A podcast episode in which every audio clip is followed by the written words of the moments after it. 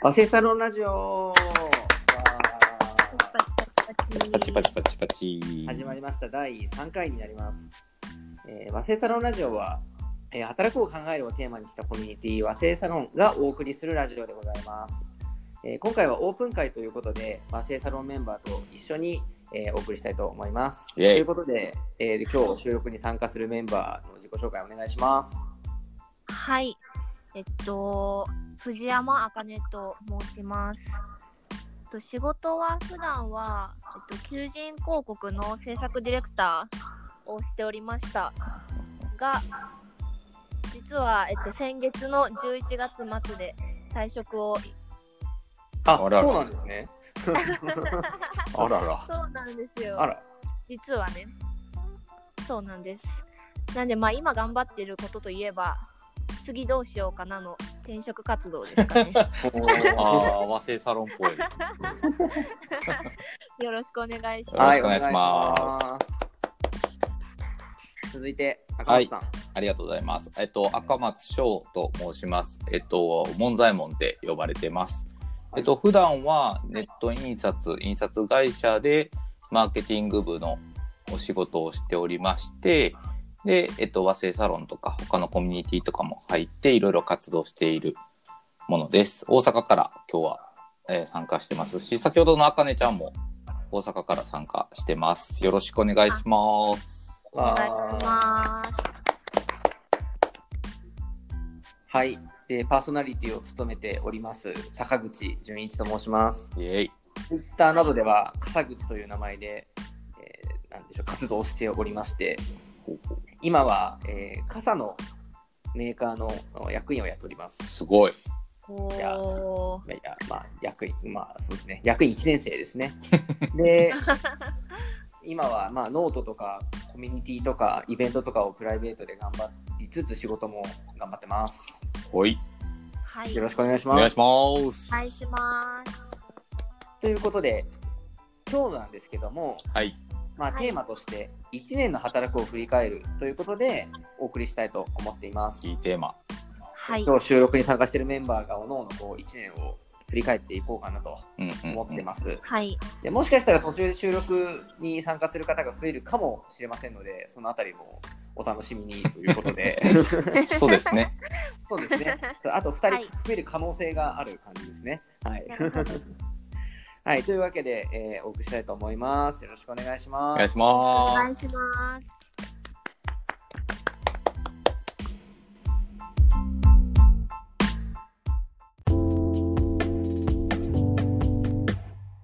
じゃあ、ということで、あかねさんからこの1年の働くを振り返ってみていただけますか？はい。はい。私1年の働くを振り返る。振り返ると、まず仕事内容としては、とある求人広告の制作ディレクターをしていて、はい。だいたい毎日いろんな企業に取材に行って、求人を作って、企業の採用成功のためにみたいなことをしてたんですけど、はい。結論から言うと、社会人3年目の今辞めたんですよね。はい、そうだね。そうなんですよね。で、振り返ってみると、なんで辞めるっていう選択に至ったかっていうのを考えると、その会社が何を良しとするのかっていう部分がもう会社と個人でずれてるとダメなんだなっていうのが実感としてすごいありましたね。具体的にはどういうところがずれてたんですか？っていうのも、例えばそれこそ前に和製サロン合宿の夜のしゃべりの会とかでも喋ってたんですけど、はい、例えばなんていうんやろう、例えば飲食のそれこそキリンビールさんとか平山さんのお話だったんですけど、はい。とかだったら、その企業が、よりいいビールを作って、それをよりみんなに広めて、それが会社の利益になる、で循環するみたいなのってすごい分かりやすいなと思ってて、はい、それが会社のしたいことってなってると、それに向けてそれぞれのチームの中でいろいろごちゃごちゃがあったとしても、最終的にそのために会社は存続してるみたいなところが共通認識としてあると、まだ自分はこのために働いてるんだなっていうのが分かる、うんうんうん、けれども、まあでもこの会社の話どこまで話していいか分かんないですけど、オブラートにね、オブラートにあれだったらなんかちょっとカットとかしていただけたら、はい、例えば、まあ、求人広告ってなると、まあ、求人を取材して原稿を作って出すじゃないですか、はい、うん、で私の願いはそこでいいマッチングが起きたらいいなって思いながら原稿も作って、この社長のもとにすごいいい人が来たらいいなと思いながら作るんですけど、うん、はい、でも結局は例えば営業担当とかにとっては決まらない方が嬉しいみたいな人もいたりするんですよね。ああ、なるほどね。からまあワンクール買ってもらって、例えばそれがもし決まんなかったら次また頑張りましょうって言いながら次のパッケージも買ってもらうと営業担当の利益になるみたいな。から、まあ、採用決まりましたみたいな報告が来ても、営業が例えば決まっちゃったかみたいな、決まらんかったら次のやつまた提供というか売れたのになみたいな、うんうん、っていうのとかがまあ結構日常茶飯事にあって、うんうん、会社全体もどちらかというともう転職者を、まあ、書きますっていうと言い方悪いですけど、目先1円の利益を多分求めるようなタイプだったんで、もうそこじゃないんですよね。いいマッチングをとかじゃなく、とにかく求人広告を売るみたいな感じのところが、なんかそれってどうなんかなとかいろいろ考えちゃって、なるほどなるほど、うん、でまあそれをなんか例えばその営業担当だけがその考えとかだったらあれですけど、もう上からもうとにかく売ってこいみたいな、うんうん、売れないやつなんかゴミだみたいな、うんうんうん、はっきりゴミみたいに言う感じだったんですよね。うん。なかなかブラックな感じです、うん。大丈夫。ドキドキしてきたけど。そう、なかなかまあもちろんなんか組織だし会社なんで利益が大事なのはもちろんなんですけど、なんかきっとその会社が目指してるところが一人一人のマッチングとかっていうよりかは、会社の売り上げを伸ばす方の方が優先なんだろうなみたいな、から自分が求人を作ることによってその会社の利益の生み方みたいなところと、なんかとにかくどんどん売って、まあ、もし決まんなかったらまた売ればいいしみたいな感じの方が利益が上がっちゃうっていうその仕組みがなんか合わないなと思っちゃって、が必死にめちゃめちゃいい原稿を作ったとしても、なんかどうなんだろうとか思っちゃったとかありましたね。でもそれを、まあ、周りとかにもちょっと相談したりとかしたんですよ、うんうん、はいはいはい、まあ隣の席の先輩というか、うんうんうんうん、にも話してみると、まあ、その人にとってはもうこんないい会社ないっていうことだったんですよね、うん、こんなにいい仕事はないと思ってるっておっしゃってて、うんうん、だからその人にとってはもうそことかは別に関係はなくって、で例えばもう会社も結構そこそこでかいしとか、まあ多分日本中大体みんな知ってるだろうなっていう社名だとか、なんかローンも通りやすいとか安定した福利厚生がいいとか、でその中でこんだけのお給料もらってこういうことできるんだからもうこんないい会社ないと思ってるみたいな風におっしゃってて、だから多分同じ組織でも見る人が見れば全然めちゃめちゃいい会社なんですよね、だからそれってなんかその何をいいとするかの価値観というか、どう働きたいかみたいなところがもう根本的にずれてると、もうダメなんだろうなっていう境地に至りまして、なるほど、っていう感じでしたね、この1年は。なるほど、深い。まああれですよね、なんかその評価のされ方というか評価のなんだろう、軸がちょっと違うじゃないですか、うんうんうん、要は売り上げっていうものでシンプルに、うんうんうん、評価されてる営業と、うんうんうん、なんだろ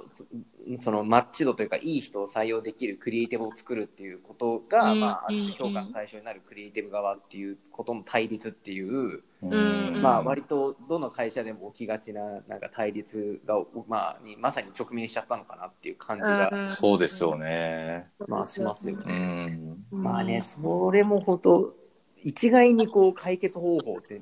ないですよね、なかなかね。そうですよね、自分ではどうしようもないですもんね。うん、まあただ、まあどうなんですかね、こう営業の人、うん、まあ、評価制度を変えるっていうのは多分相当難しいことな気もするので、うん、まあなんでしょうね、営業の人がこう売りやすい、なんでしょ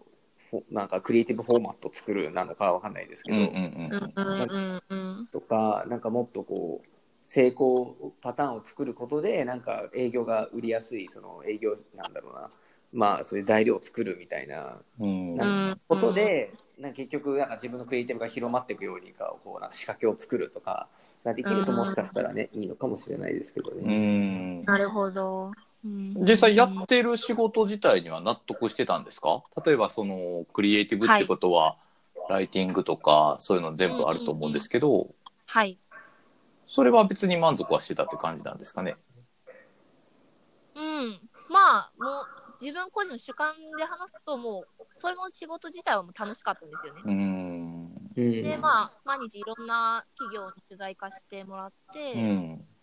で、まあ、結構中小企業とかも多かったんで、うんうん、全然知らない会社で聞いたこともなかったけど、行ってみるともうめっちゃすごいことしてるとか、うん、なんか社長さんの人柄すっごいいいとか、なんかもうぜひこの人のところにいい人来てくれたらいいなとか、でそれのきっかけを作るための原稿なんだなって思うと、うん、ちゃんとした原稿を作ろうとか、うんうんうんうん、思えたんですけど、うん、そこの部分に対してはいいかな、うん、だけどなんかその結果が、うん、だいたい求人広告って4週から8週 1,2 ヶ月ぐらいで掲載終わっちゃうんで、うんうんうんうん、でこっちの希望としては、それが取れた方がいい人がどんどん取れた方がいいなって思うけども、うん、実際は取れない方が次の提案もできるとか思ってる人もいたりとか、あ、そういうところでこうフラストレーションが溜まっちゃったって感じですか？そうですね。なるほど。なるほど。次の会社ってどういうところに惹かれたんですか？あ、次の会社まだ決めてないんですよ。あ、決めてないんですね。なるほど。そうなんですね。なるほど。そうですね、うん、まあ難しいですよね、そこもまたなんかこう外から見るとそんなことなさそうでも、うんうんうん、中入るとそういう対立が結構至るところで起きてるとかっていうの、そうですよね、難しいですけどね。うん、まあでもそうですね、うん、やっぱりなんかこうどこかになんか折り合いがつけられるところがあるかもしれないなとは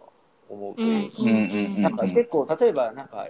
リクルートさんとかだとなんか聞いたことあるのが、なんか新規と既存のなんかバランスとかをすごいなんか決めてなんか営業をするみたいなスタイルだったりするので、な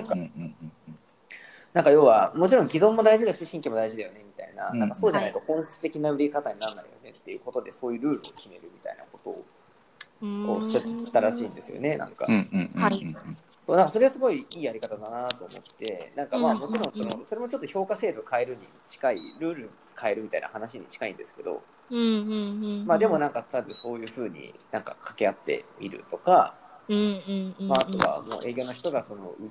なんだろうな、こう売り上げをこ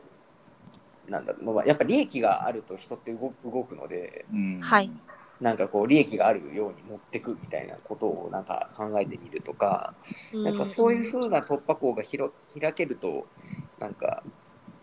あれですよね、本当はいいんですよね。確かに満足度は高まっていきますよね。そうですね。で、まあ社内見てると、まあそういう感じの良しとしてる人たちがまあ残っていって、で、まあ、こんな働き方嫌だなっていう人は去っていくんですよね。でもまあなかなかに回転率というか高い会社だったんで、離職率がどうかな。あ、そうですね、離職率、人の回転、離職率ですね、が高かったんで、毎月のように誰かが入って毎月のように誰かが辞めていくような感じだったんですけど、からまあそこの会社に残る人はもうそれが良しと思っていて、で実際に私の隣の人が5年ぐらい働いてらっしゃって、もうこんないい会社ないと思うって言ってるんだったら、でもそう思ってる人たちが残って嫌だなっていう人が辞めていくなら、もうそこにとどまってなんかどうのこうの言うあれもないのかなとか思ったりしてましたね。なるほど。じゃあなんか1年を振り返ったその総括としてはどういう1年でした？総括としては、まあ私社会人3年目だったんで、もう全然社会人としての歴も浅いんですけど、その今後何十年と働いていく中の気づきとしては、なんかその会社が何を良しとしているのか、てかなんかどうしていきたいのかみたいなところさえ合致してればいい。でそこがもうダメだったらもうダメだなっていう学びはありましたね。なるほど。からその最終的になんかどうしたいのかみたいな、例えばいいものを作っていいものを売ってそれが利益になるみたいなとこを目指している、とかがさえ合致してれば、多分その中で嫌なこととか、まあちょっとした対立とか、うまくいかないこととかあっても、最終的にこの会社ってそういうことしてる会社だよねっていうところが共感できてれば、まだ改善の余地があるというか乗り越えられるかなと思って。ただそこがもうずれちゃってたらもうダメなんだろうなっていうのがこの1年の学びですかね。なるほど、なるほど。ありがとうございます。はい。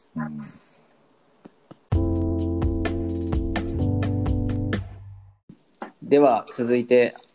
赤松さん。はい。1年の振り返りお願いします。はい、そうですね。さっきの喋ってたあかねちゃんの話も受けてっていうところはあるんですけど、はい、僕今の会社でちょうど10年目になるんですね。はい。で、なんかあんまり立場がどうこうではないんですけど、今役職的には経営企画室っていうところを兼務しながら、マネージャー、マーケティング部のマネージャーっていうものをやってきてて、さっきのあかねちゃんの話はもうめちゃくちゃわかるんですよね。で、逆に僕は会社をずっとこう変えたいって思って活動してたことも結構多くて、さっき坂口さんもおっしゃってたんですけど、結構究極的なところまでその会社の理念と自分が働くと、あとねマネージャーとしてスタッフを見てた視線っていうものがこの1年でめちゃくちゃはっきり分かれた1年、まあ9年間総括にもなっちゃうんですけど、1年だったんですよね。で具体的に言うと、マネージャーって、上司でもあり、社長の部下でもあるんですよね。で、今言葉に出すとすごく簡単なんですけど、結構そこが自分の中で線引きがなかなかこれまでできてなくて、例えば経営企画室の会議とかマネージャー会議に出るときは自分は一部下として出るんですけど、自分の部署の会議っていうのは当然自分が上長として参加するんですけど、ちょっと前、1年前までもしかしたら結構言ってることとかバラバラだったんですよね、伝えるという意味では。ある種それは多分自分の中でさっきのあかねちゃんのような悩みがあったり、ちょっとフラストレーションがあった1年だったんですけど、今年はそこに結構線引きというか、ある程度自分の中で咀嚼しながら、本当に自分の今の会社で社長ないしか会社が伝えたい理念をしっかり自分の中で閉じ込めて、で、うんうん、ある種自分の中を殺して部署のスタッフたちに会社の理念であったりとか今年1年のスローガンであったりとか、うん、やってほしいこととかっていうのをちゃんと翻訳して伝えれるようになった1年なのかなと思って、うん、振り返っては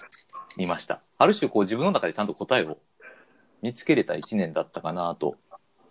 思いましたね。だからあかねちゃんの気持ちもものすごくわかるし、うんうんうん、もうちょっと言っちゃうと我慢することなんか当然人間なんでたくさんあるし、会社で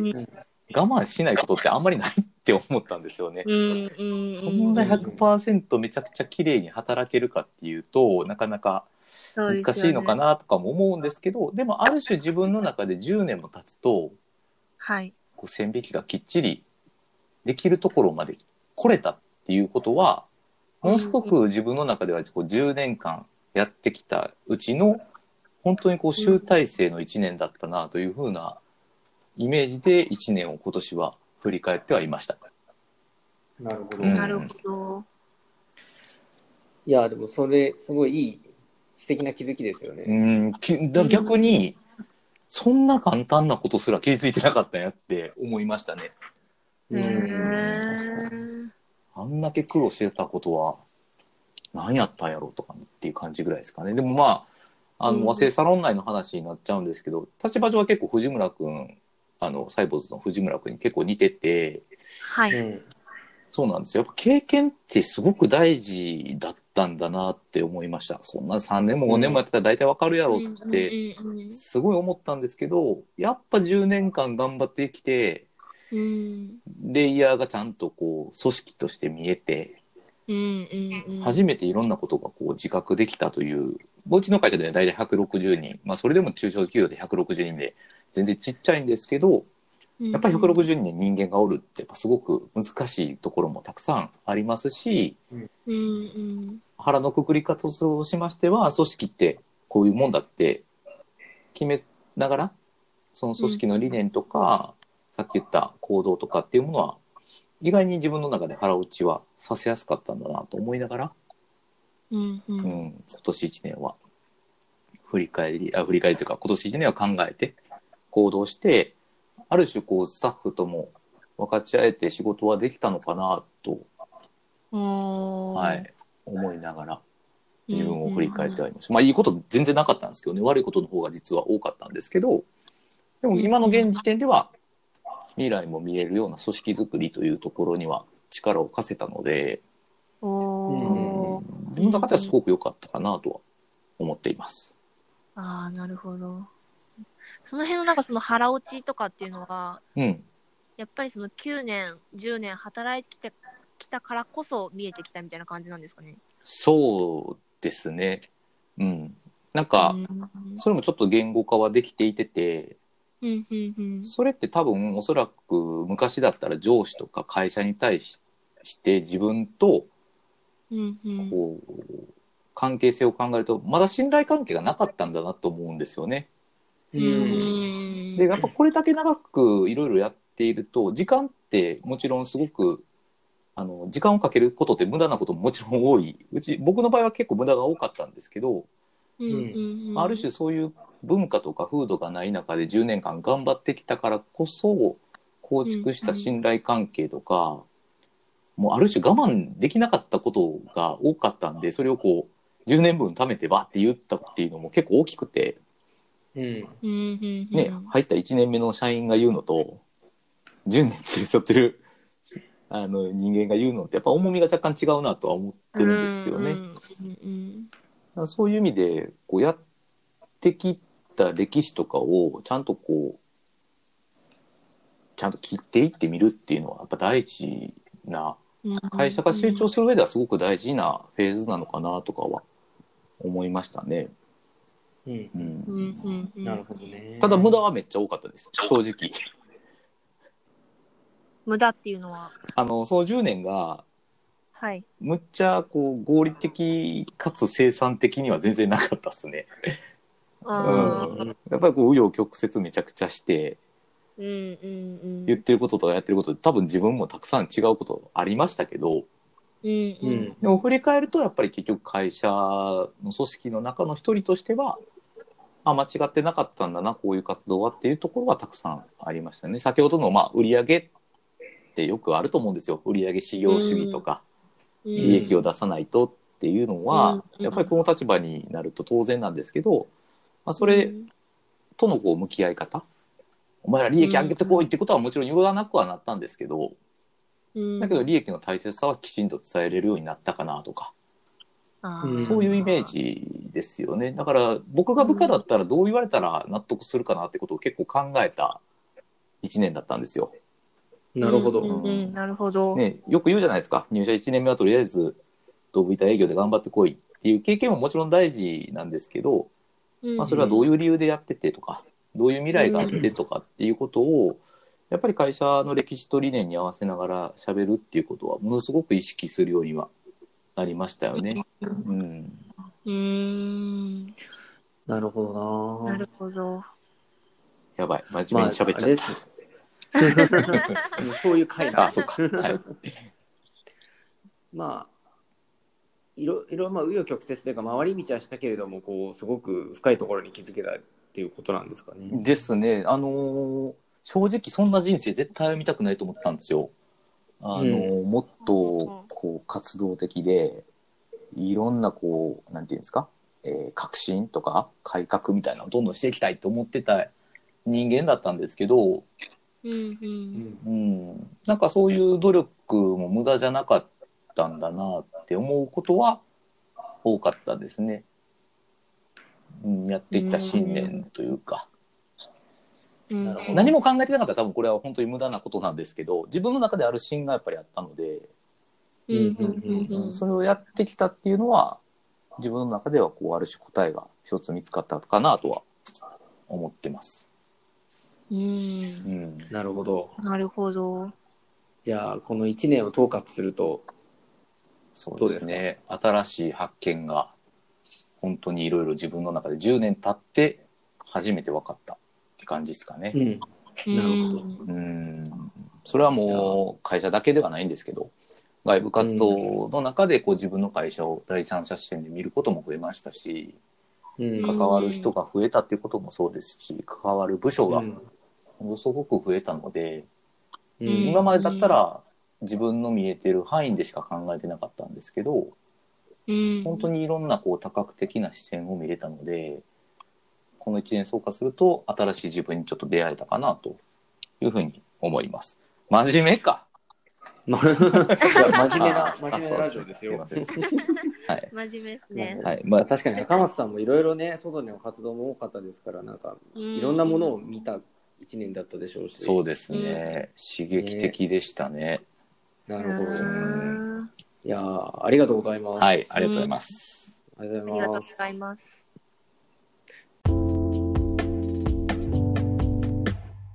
坂口さんはどんな1年でしたか？はい、いや今年の1年最初にも言ったんですけど、はい、こう経営者っていうものになり、はい、1年過ごしたんですけど、なんでしょうね、こう、まあ、この前ブログにも書いたんですけど、すごくこう前提条件っていうのがいろいろ積み重なって世の中って動いてるんだなっていうことにとても気づけた1年でして、うんうん、めっちゃわかります、うん、めちゃくちゃわかる、うん、そうなんか今までってこう、まあなんだろうな、経営者視点に立って働けとかベンチャーとかだと言うじゃないですか。言う、はい、でまあそれができてるつもりで働いてたんですけど、全然見えてなかったんだなっていうことでまず気づき、ああそうですよね、うん、なんかそのうちの会社っていうのが今どういう状態なんだっけっていうことを全然こう見れてなかったりとか、あとはなんだろう、どうするとこう例えば伸びるというかいい状態になるんだっけとか、そのあたりを全然こう考えきらずに、なんか今僕が与えられてる役割の中でなんだろう、最適じゃないからみたいな形でこうなんだろうな、ちょっと不満を抱えていたりとか、っていうのが大体だったなっていうことにこう気づいて、あでなんかその僕がその、まあ、いわゆるこう経営者側っていうか、いわゆるみんなが会社っていう存在になったわけです。会社って大体こう経営陣とかが決めたことみたいなニュアンスなわけですよね。うんはい、で そっち側になった時になんかこういろいろ話聞くとなんか会社がこうだからみたいなことをな言われたりするんですよね。で、あ、いやそれはでもいや会社とかじゃなくて、世の中こういう状態で、こういう人がいてこういう経済状態で、でうちはこういうビジネスモデルでみたいなすごい前提をいっぱい喋らないとそれ分かんないんですよ。で多分今までって多分そういうなんだろう前提を共有するコミュニケーションコストが高すぎるから伝わってなかったのかなみたいな、そうでしょうね。末端だけしか見ないですからね、基本的に皆さんも、だからそういうことをあなんかちゃんと共有しなきゃいけないんだなみたいなことにも気づいたし、でなんか自分が今までそういうことに気づけてなかったというか考えてなかったし聞こうともしてなかったなっていうことに気づいたんですよね。そうなんですよね、無駄やって思っちゃうんですよね。そうなんかそういうのがあって、まあ、例えばうちの会社で言うとなんかこうなんでしょうね、言える範囲で言うと何が言えるかな難しいとこですねこれね、会社の内容はね。まあ、例えばなんかうちってやっぱり卸売が結構強いので、そうするとこうやっぱり小売店側の要望は全部こう答えなきゃいけないみたいなところが結構あったりするんですよね。でなんかやっぱそうするとなんだろううちの社内ですごく負担がかかっちゃう人がいたりとかするんですけど、まあでもなんかそれは別に本当は別にうちとしてその人に負担かけたいわけじゃないんだけど、今の人員的にとかあと今の状況的にちょっとどうしてもちょっと今は我慢してほしいみたいな、だから状況だったりする。別に解決しようと頑張ってはいるけれどまだごめん解決できてないんだっていうことだったりするわけですから、なんかそれをなんかこう常にこう共有するわけにもいかない、全員になんか共有するなんか情報量がそうすると多くなりすぎちゃうので、あとそのなかなかこう共有する場みたいのもちょっと今なかったりしていて、あなんかあこれあなんかコミュニケーションがまだ自分が足りてないなみたいなことをこう感じることっていうのがまあ何回かあったんで、そこでこう悩ましい気持ちになったりは。なるほど、ね、悩ましいってことは悩んでる1年ですか？そうですね。まあ、いや、まあ、悩むことも多くあったんですけど、ことを単純に坂口純一っていう個人だけで見ると、なんか安定した1年っていうか、難しいな、安定期に入りかけてるって感じですかね。ああ、なるほど。すごいですね。1年目にして安定期に入れるってあ、いやそれはなんか経営者として安定してるかというとそれ全然違う話なんですけど、さっきの坂口としてってことですかね。そう、個人としてはなんだろう自分なりの働くリズムとか、あとはなんだろうこれをやりたいと思った時に、なんだろう優先度をちゃんと決めれるようになった。なるほど。なんか今までってあれもやろうこれもやろうって結局なんかとっちらかって全部中途半端みたいなのがあるんですけど、なんかあ今はこれをやるべきだなみたいなことがなんかちゃんとこう優先度を決めて時間を取るとかなんかそういうことがコントロールできるようになってきた感じがしてるので、そこはすごく自分の中で良かったというか、まあ働き方とはちょっとずれる生き方に近いのかもしれないですけど、なんか家族がいて自分のプライベートがあって仕事会社があって、なんかどれをどう優先するのかみたいなところも、なんか割とこうなんとなく優先順位がこう決まってきたなっていう感じがあって、でその中に新しい何かが入ってきた時にあこれはこれぐらいの優先度だなみたいなことがなんかこう今までよりかは決めやすくなったなっていう。なるほど。そういう1年でしたね。なんかじゃあ結構今までは荒れてたっていうと語弊がありますけど、家族のそれって家族との理解もいるじゃないですか。そうですね。そのあたりもじゃあ結構スクリーンになってきたっていうイメージですかね。あ、そうですね。なんかちょっと、まあ、今年その家族というか、まあ、奥さんですけど、奥さんとこうちょっといろいろ喋る機会が多くて、なんか今まであんまり深い話ってしたことなかったんですけど、まあ、それをする機会っていうのがちょっとあったんですね。まあ、その時にこうお互いってこういうこと考えてんだみたいなこととかがこうすごくこう理解できて、今までなんとなく結婚したわけじゃないですけど、なんとなく一緒にいたみたいな。それがこうなんで僕たち一緒にいるんだっけみたいなレベルから結構喋ったんですよ。それはあれですか、自分から持ちかけたんですか？ああ、まあなんか流れでって感じですね。流れ。なんかそこがすごくあったのは一個大きくて、あ、奥さんってこんなこと考えてんだとか、なんか意外とここはいいけどここ嫌なんだとかがなんかあんま分かってなかったんだっていう、なんかそういうここに気づいて、なんかいや、ここはちょっともうちょっとケアした方がいいんだなとか、ここ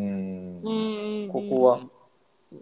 なんだろう、もうちょっと伸び伸びやってもいいかなとか。ちなみに坂口さん結婚何年目ですか？今4年目かな。4年目でそういう形が来たってことですよね。そうですね。すごいな。結構移り変わって1年前に役員になられて、奥さんとそういう話ができてバランス取れてるってすごいいいっすよね。なんかいいですね。まあ、今までがバランス取れてないっていうか、もう来た球全部打つのでそういう印象あります。なんかなんかもうちょっとなんだろう、なんかね、一個あるのは、なんかその自信が持てたっていうことだと思ってて、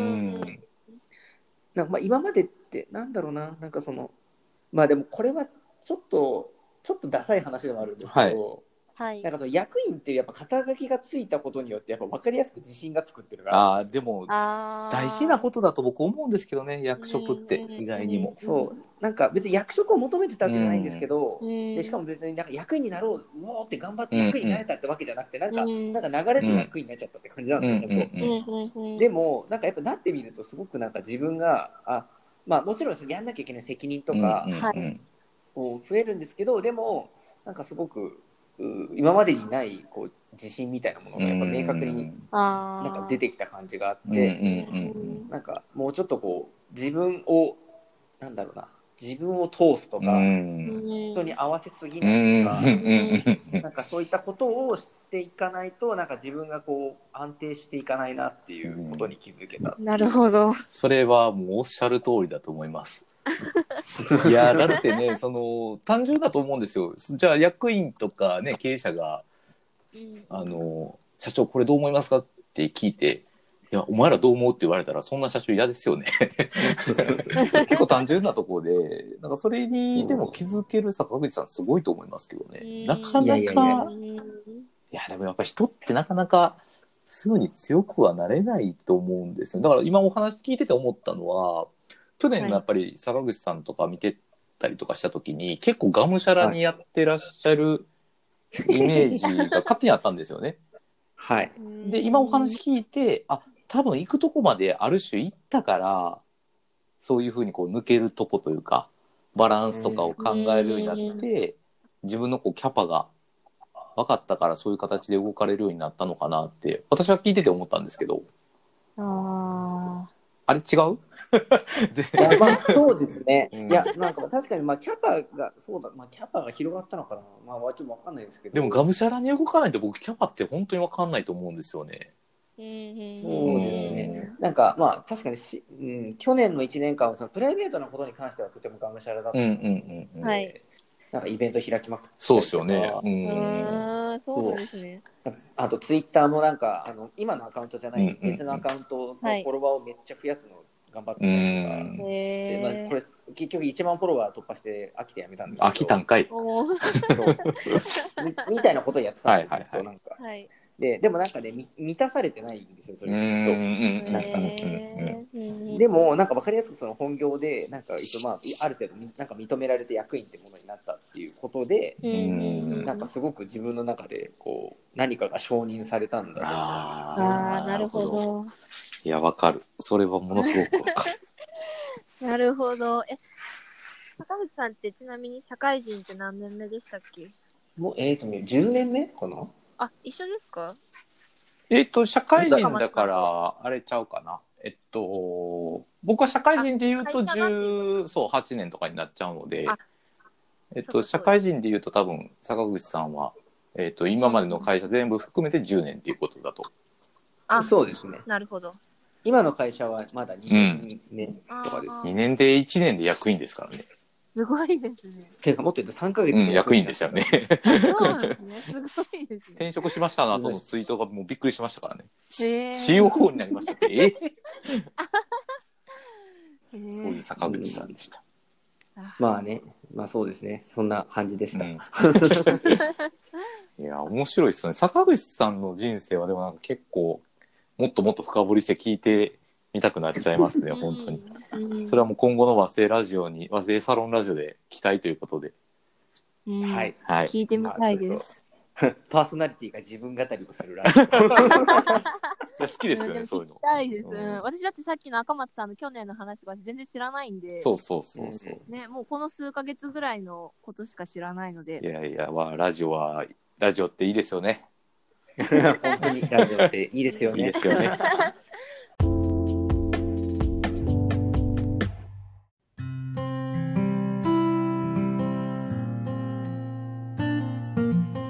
そろそろエンディングのお時間がやってまいりました。はい。はい。いや、お二人いかがでしたか？どうぞ、あかねちゃん。私ですか？私はそうですね。今会社を辞めた時で次どうしようかみたいなとこだったんですけど、やっぱりお二人と比べても全然社会人としての歴も浅くって、多分見てるところもね。自分本位だったんだろうなと思う中で、きっとなんかお二人が、まあ、その10年十何年ってしてやっと見てきたみたいなことをいろいろ聞いて、まあ、やっぱり次どの会社入るかってなった時に、多分次の会社でも多分なんかもう問題とかも我慢しなきゃいけないこともきっといっぱいあると思うんですよね。だからそこをなんとかこう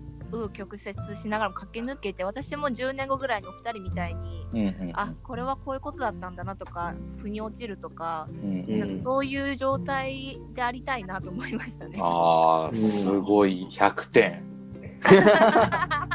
いや、なんかいいっすよね。僕らからするとそんな話聞いたことなかったんですよね。あかねちゃんぐらいの年齢とか歴の時にめっちゃがむしゃらだったんで、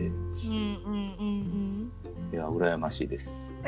ありがとうございます。ありがとうございます。赤松さんいかがですか？はい、僕もちょっと似てるというか、皆さんのお話聞いて、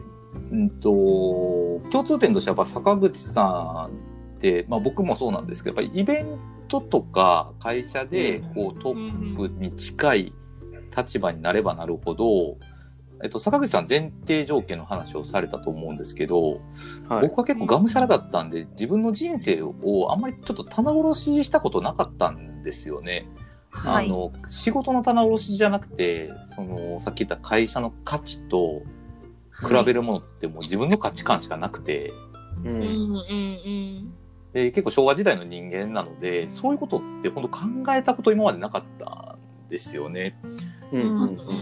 だからこそこう30今年7になるんですけど、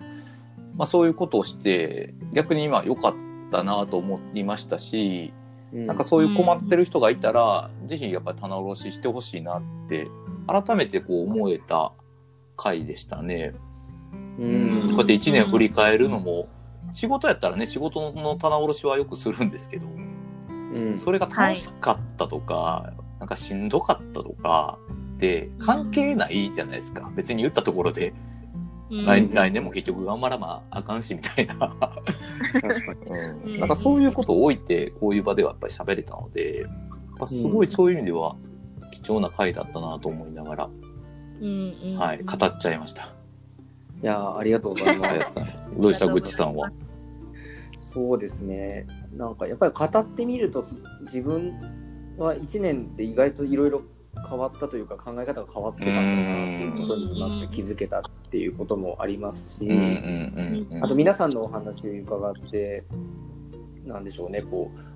なんかやっぱり人によって全然違う1年を過ごしているんだなとかそうですよね、そう気づくこと、なんか気づいたことも確かにそういうのあるよなみたいな、すごく共感もできたし、